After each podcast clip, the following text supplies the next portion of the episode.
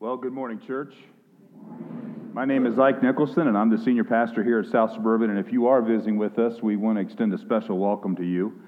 Uh, it is uh, a, it has been a tremendous week this past week, and I want to thank all of you for your prayers and your con- and thoughts and, and, and good positive thoughts and energy uh, for Vacation Bible School. Um, I want to. Uh, I'm excited about uh, our South Sub racing team. And uh, for those of you who think the senior pastor should wear a tie, I have a tie on. it's just under the t shirt. Oh, I will have to admit to you, my wife and I were pretty tired. And I know that those of you who were at VBS all week are pretty tired too.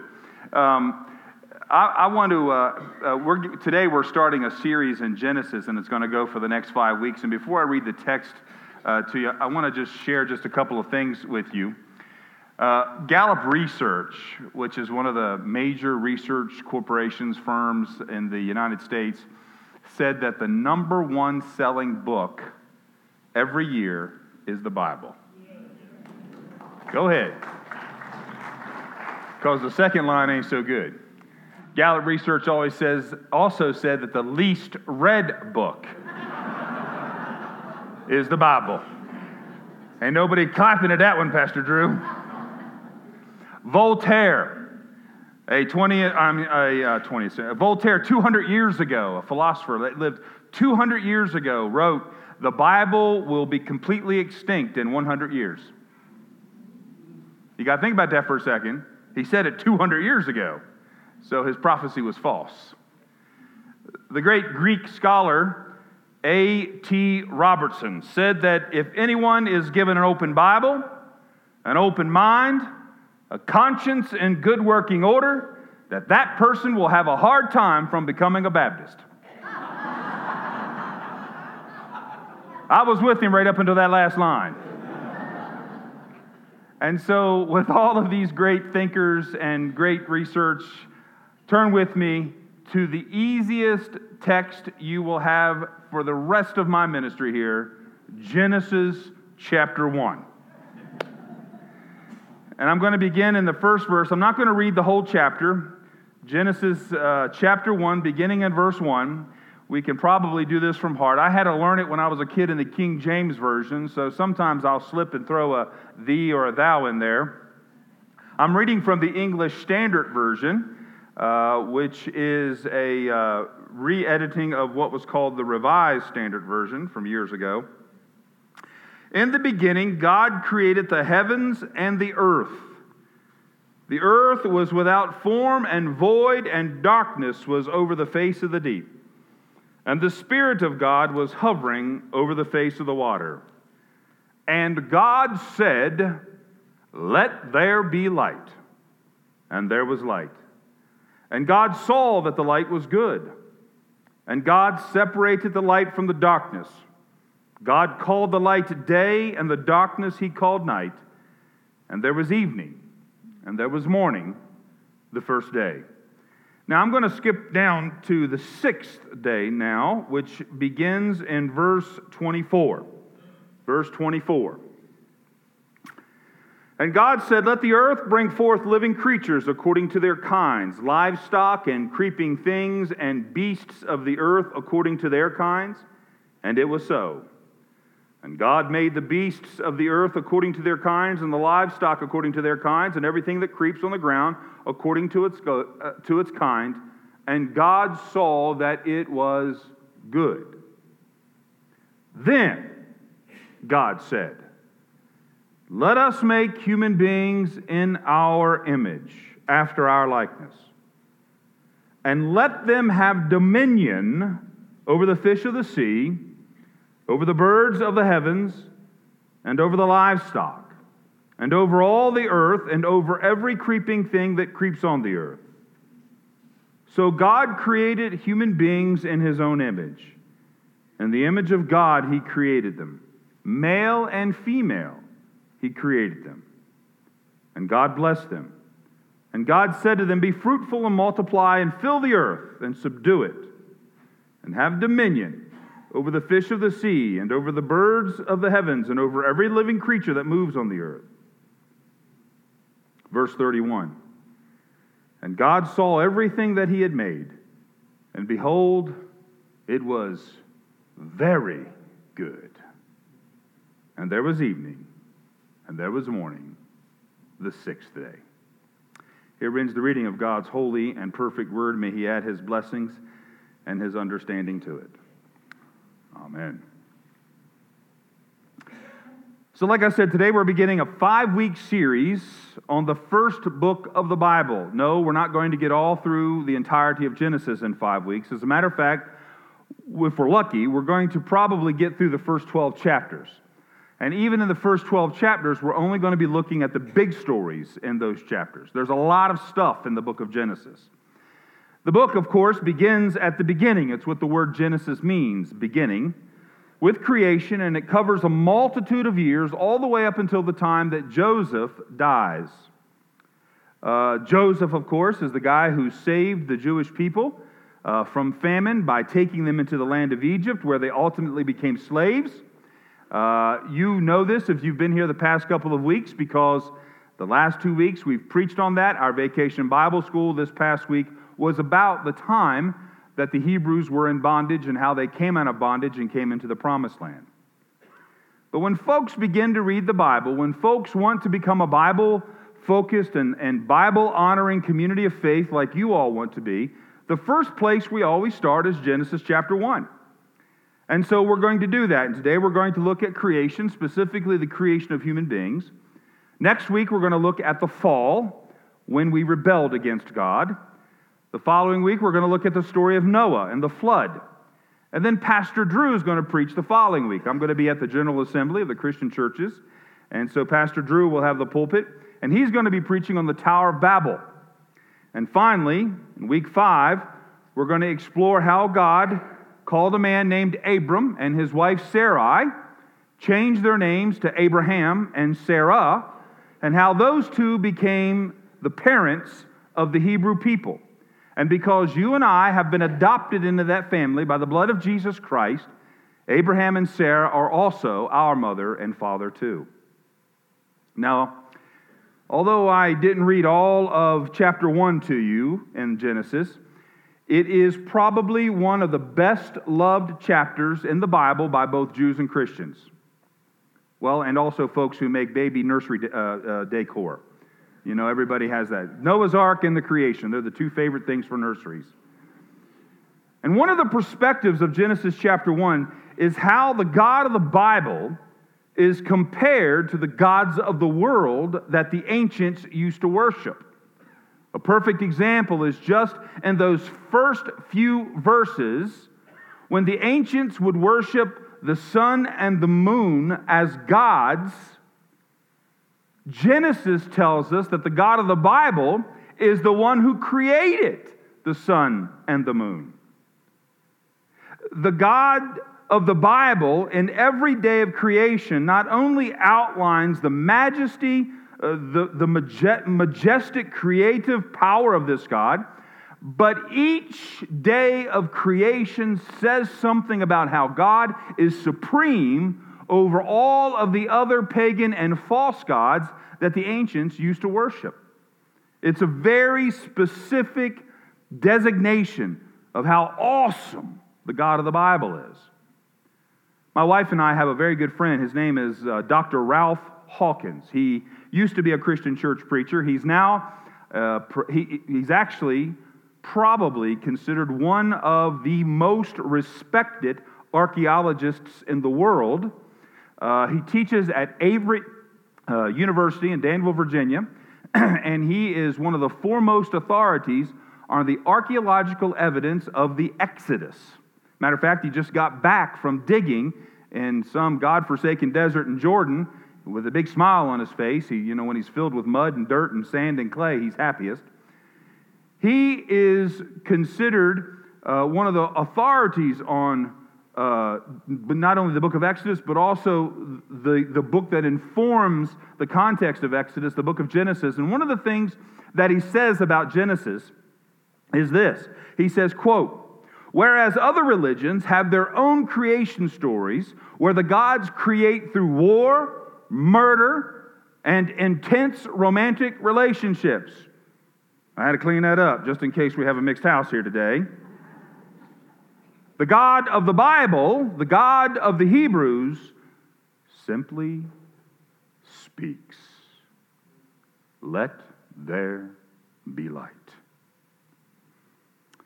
Patrick Henry Reardon is an Orthodox priest and a theologian who is widely respected by uh, Roman Catholics, uh, Orthodox, and evangelical Protestants.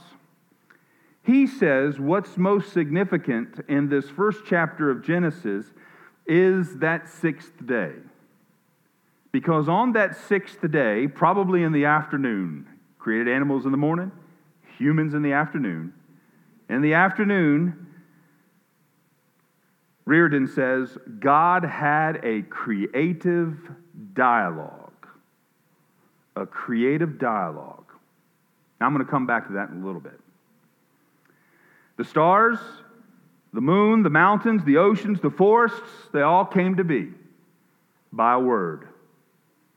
The one, that is God, who is outside of time and space and matter. That God speaks time, space, and matter into existence. And after each day, the God of the Bible says, it was good.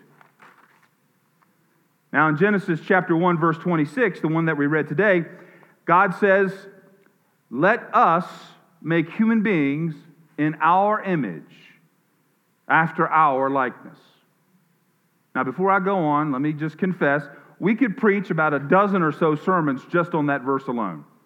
And I can't hit all 12, 15 perspectives of that verse. I'm only going to talk to you about one today. And one of those is, is how, first of all, how astonishing that statement is.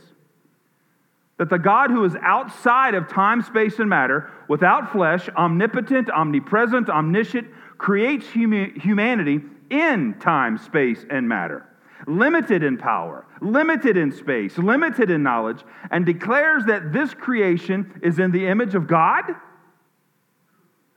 I don't know about you, but most days I wake up, I don't feel like God.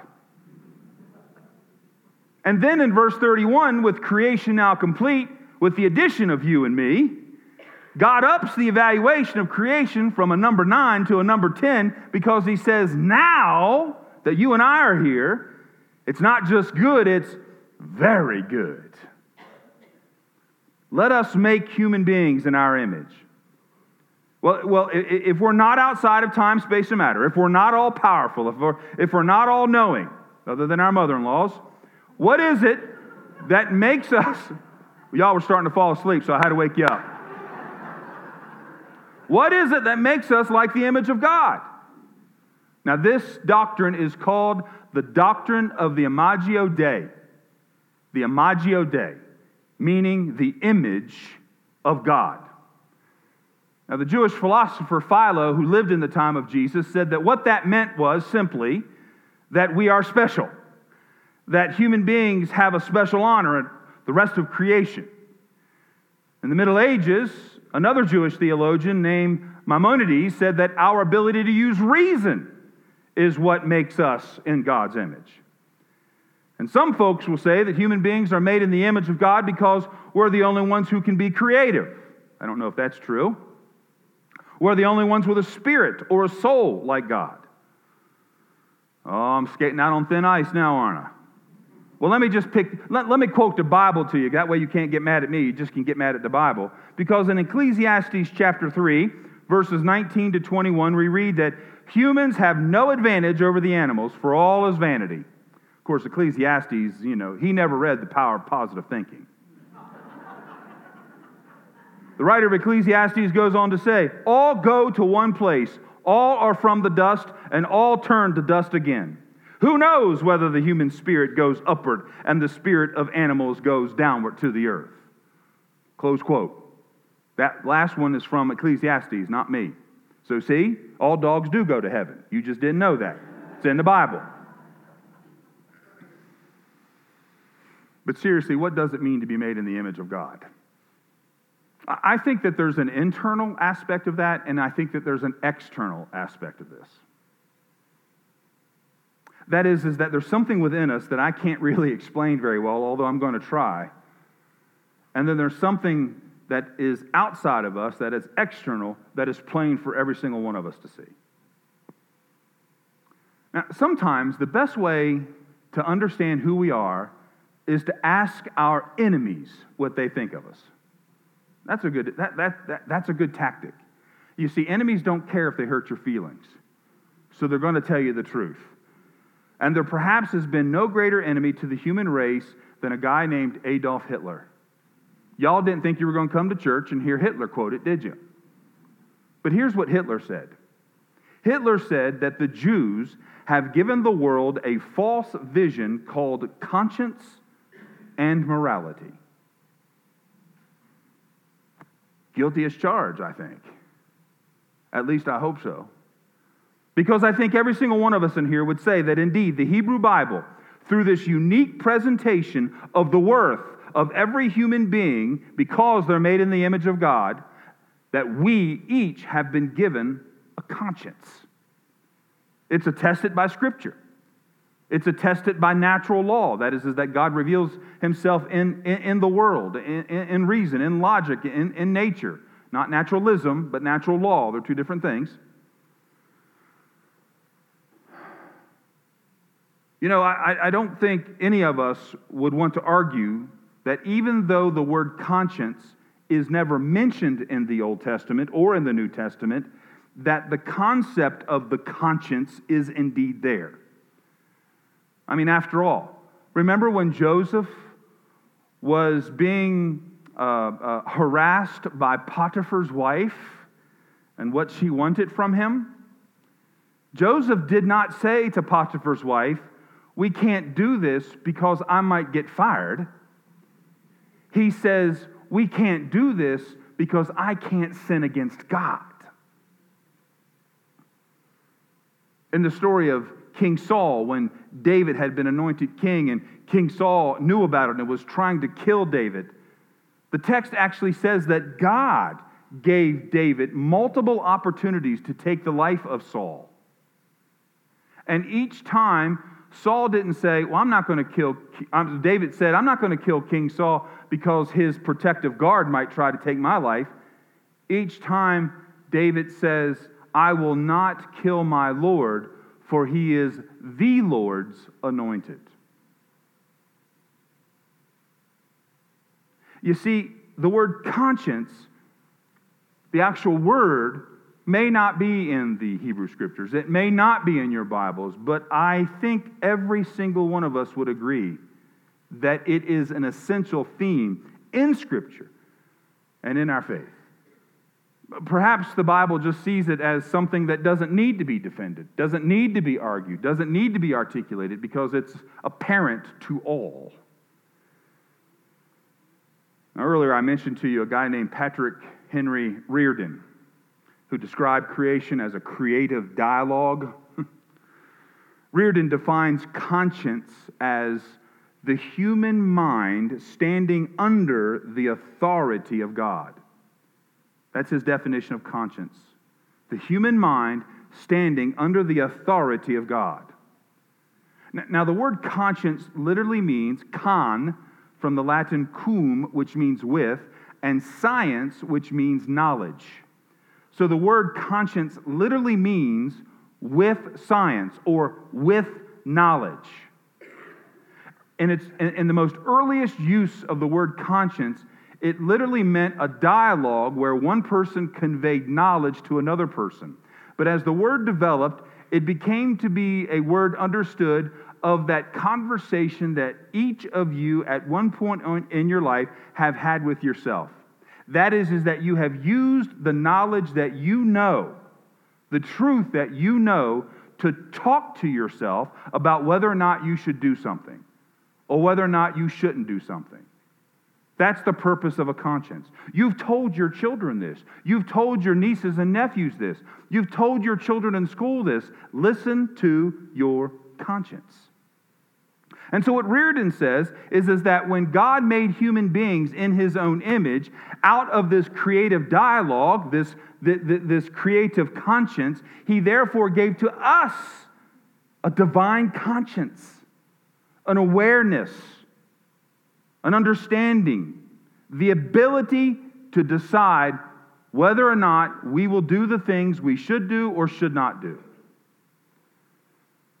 Now, if, we, if this were a lecture hall of a, of a college or university, we would go on and we would talk about the fall, which is going to come up next week, and how that messes up conscience and how depravity comes in. We're not going to do that today. So if you want to hear that aspect, well, even if you don't want to hear that aspect, we still want you to come back next week. you see, what Reardon is saying, what the Bible is saying, is, is that because God has the knowledge within his mind, that he has given that same gift to us. Or maybe it's really a curse.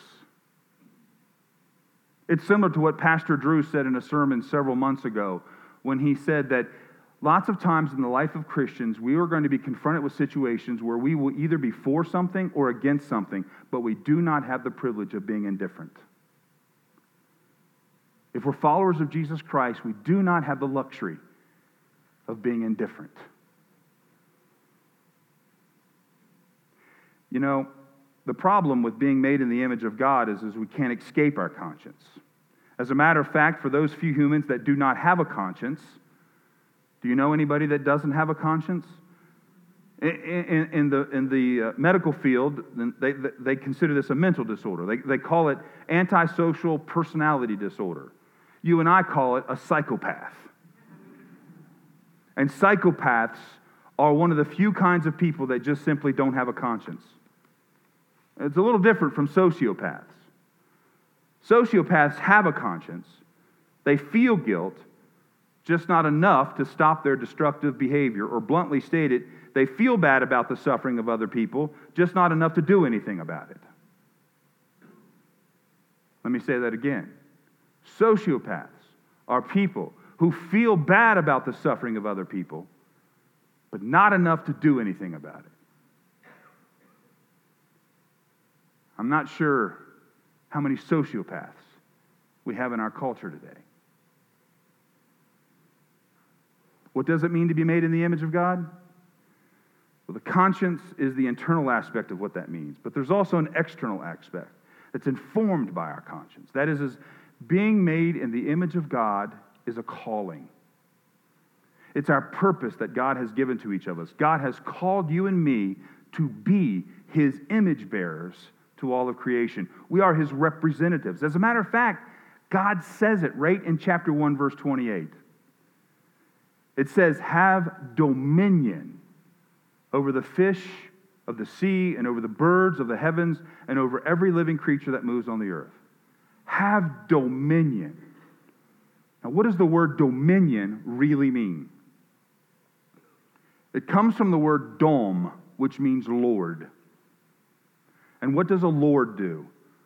A Lord takes care of a particular piece of property within a kingdom that belongs to the king. You got to think Middle Ages when it comes to that word. But that's what the word dominion means. You and I are lords and ladies. Actually, I'll just say we're all lords of that which God has entrusted to be under our care. And that not only uh, uh is all of creation, but according to the sixth commandment of the Ten Commandments, includes the rest of us who are image bearers. Why? Because the sixth commandment is what? Testing you. Thou, here, I'll show you. The sixth commandment, thou shalt not ah, kill. I got a whole, I got every hand signal you could for the Ten Commandments. We'll teach you that someday. But the sixth commandment is, thou shalt not kill. Why shouldn't we kill? Not because you have a right to live, you and I have no rights, but because you and I are made in the image of God. Remember that time when you got out of high school and your girlfriend said, Yeah, I want to date other guys for the next couple of years, but we'll get back together later? Remember that? Remember what you did to her picture in the yearbook? You, some of you are leaning over to your husbands. I threw away your yearbook. It's no different than when we kill somebody else. We're striking the image of God. Mark Twain, well, he really didn't say this, but he's given credit for it. He says, well, he didn't say, It ain't the parts of the Bible that I can't understand that bother me, it's the part that I do understand. I might say it this way it isn't the parts of the Bible that I don't understand that worry me, it's the part of the Bible that I do understand that terrifies me. It terrifies me. When I see someone who's alone, I'm not, I guess I've quit preaching and gone to meddling here, okay? And so I'll just say it as I'll, I'll preach to myself and you can listen in. When I see someone who's alone, someone who no one else talks to, someone who's afraid, rejected, my conscience begins to have a conversation with me. You? When I see someone who is hungry, thirsty, naked, homeless, it seems to me that the Bible is very clear, that I understand what it says, and my conscience screams out to me. When I know that women and, and children are abused and objectified, my conscience reminds me that we are all made in God's image.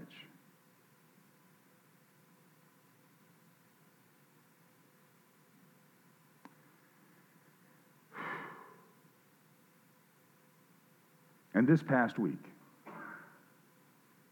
the image of a father holding his daughter under his shirt, laying face down in the Rio Grande, willing to enter eternity with her rather than save his own life. I, don't really, I don't, I don't care what your position is on how our country should receive other people from around the world. That's not what I'm saying here. What I'm saying, what I'm asking, is when you saw that, did your conscience talk to you?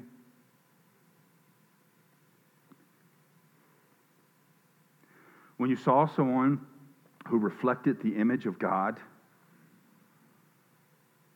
my conscience spoke to me. You know, some things in the Bible are perfectly clear to me sometimes, and it terrifies me. Like Joseph, I respect God more than I do Potiphar.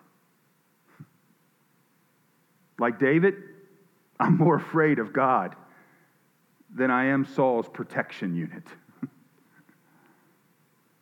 but what do we do? Some things in life are complicated, complex, and they demand more wisdom than I'm capable of. But there are some things that I can do. Here's what I can do I can come to Jesus and I can say to him, I am broken, I am a rebellious sinner, and I am in need of your mercy and forgiveness. I, I, I can welcome Jesus' embrace, just like a child welcomes the embrace of their parent. And then I can listen I can listen as I rest in the arms of the Lord, just like I used to rest in the arms of my father. And my father would speak to me his wisdom. He would say to me, Son, do the right thing, even if it's not popular. He would say, Son, when you mess up, just take responsibility for it. Say you're sorry, don't do it again, and move on.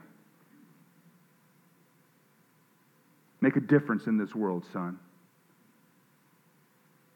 If not on the global stage, make a difference in your church. Make a difference in your family. Make a difference in your neighborhood. It's not all that different from what our Heavenly Father says, is it? Our Heavenly Father today is holding you and me in His arms right here in this place. Picture these walls as His arms. And He's holding you. and he's saying to you those things that only your conscience can hear. I made you in my image. Now go, reflect my image to the world. I gave you a conscience. Use it. it will be hard most of the time. You will suffer because of it You will be ridiculed and criticized. But my son, my daughter, who do you love more? Me or the world? My daughter? My son? Who do you love more? Me or yourself?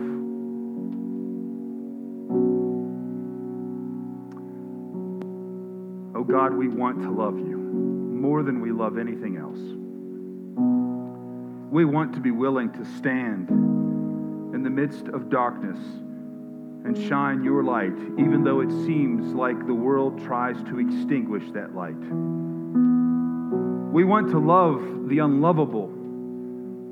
We want to hold the untouchable.